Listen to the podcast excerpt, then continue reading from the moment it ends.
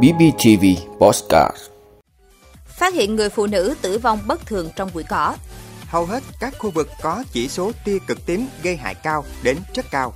Việt Nam tăng 39 bậc về chỉ số chất lượng sống tốt nhất thế giới. Bộ Y tế nói gì về thông tin biến thể COVID-19 Omicron mới độc hơn Delta gấp 5 lần? Biểu tình khắp nước Mỹ sau phán quyết lịch sử về nạo phá thai. Đó là những thông tin sẽ có trong 5 phút tối nay, ngày 26 tháng 6 của BBTV. Mời quý vị cùng theo dõi. Thưa quý vị, ngày 26 tháng 6, Công an tỉnh Bình Phước phối hợp Công an huyện Bù Đốp tổ chức khám nghiệm hiện trường, khám nghiệm tử thi để điều tra làm rõ cái chết của bà Nguyễn Thị Tròn, 73 tuổi, ngụ xã Tân Tiến, huyện Bù Đốp. Trước đó, sáng cùng ngày, một người dân ở ấp Tân Thuận, xã Tân Tiến, huyện Bù Đốp ra vườn rẫy gần nhà để làm việc thì phát hiện bà Tròn nằm bất động trong bụi cỏ. Khi người này đến gần thì phát hiện bà Tròn đã tử vong trước đó, nên lập tức báo cơ quan công an. Tại hiện trường, nạn nhân được xác định tử vong trong tư thế nằm ngửa giữa bụi cỏ rậm rạp. Hiện nguyên nhân vụ việc đang được cơ quan chức năng điều tra làm rõ. Thưa quý vị, theo Trung tâm Dự báo Khí tượng Thủy văn Quốc gia, từ ngày 27 đến ngày 29 tháng 6, chỉ số tia cực tím cực đại tại các khu vực trên cả nước chủ yếu ở ngưỡng nguy cơ gây hại cao đến rất cao. Tia cực tím trong ánh sáng mặt trời có thể phá hủy các tế bào da.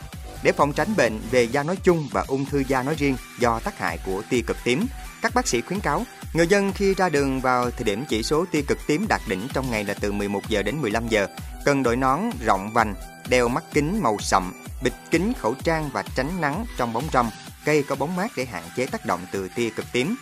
Mọi người nên bổ sung hoa quả tươi giàu vitamin C giúp hạn chế tác động có hại từ tia cực tím. Uống bù đủ nước khoảng từ 2 đến 2,5 lít nước mỗi ngày. Sử dụng kem chống nắng đều đặn mỗi khi ra đường, ngay cả khi trời nhiều mây.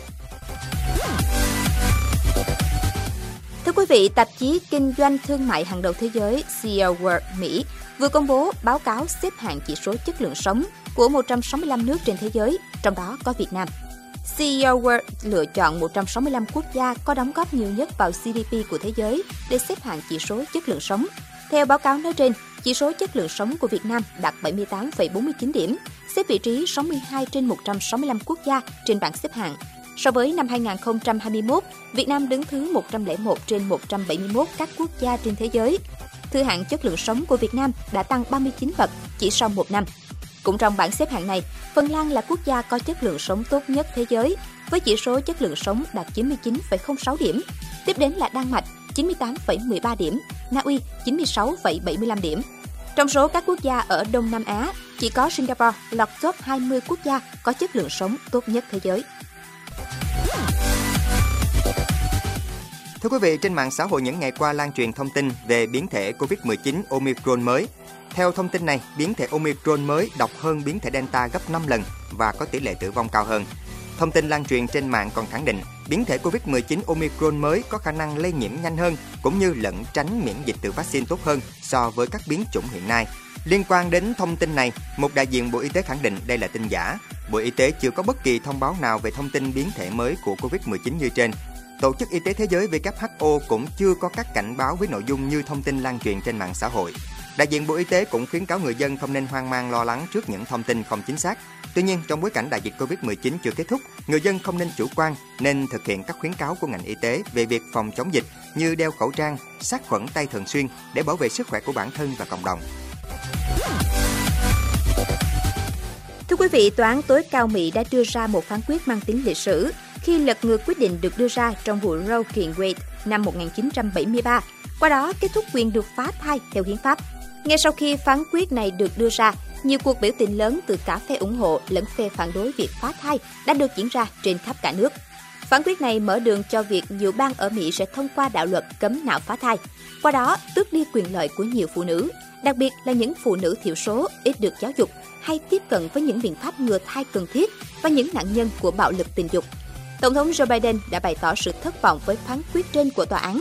Ông nói, đây là một ngày buồn cho tòa án tối cao và cho đất nước của chúng ta. Tòa án tối cao đã làm một việc chưa từng có tiền lệ, tước bỏ một quyền hiến định cơ bản đối với rất nhiều người Mỹ. Tổng thống Biden khẳng định chính quyền của ông sẽ ngăn các bang hạn chế việc di chuyển để tiếp cận các dịch vụ phá thai và Cục Quản lý Thực phẩm và Dược phẩm Mỹ cũng sẽ bảo vệ việc phân phối thuốc phá thai, Guardian đưa tin. Tuy nhiên, dù vạch ra kế hoạch bảo vệ quyền sinh sản tự do ở Mỹ, Ông Biden thừa nhận rằng chỉ có quốc hội mới có khả năng thiết lập lại quyền phá thai cấp liên bang. Ngay khi phán quyết được đưa ra, rất đông người biểu tình do biểu ngữ phản đối phán quyết của Tòa án tối cao Mỹ tại thành phố New York. Họ cho rằng việc lựa chọn phá thai là một quyền căn bản của con người, rằng phụ nữ có quyền tự quyết định những gì thuộc về cơ thể họ. Cũng theo họ, việc phá thai là cần thiết trong trường hợp đó là hậu quả của việc cưỡng hiếp hoặc việc tiếp tục mang thai có thể ảnh hưởng đến sức khỏe của người mẹ, tài chính của các gia đình vốn đã nghèo khó.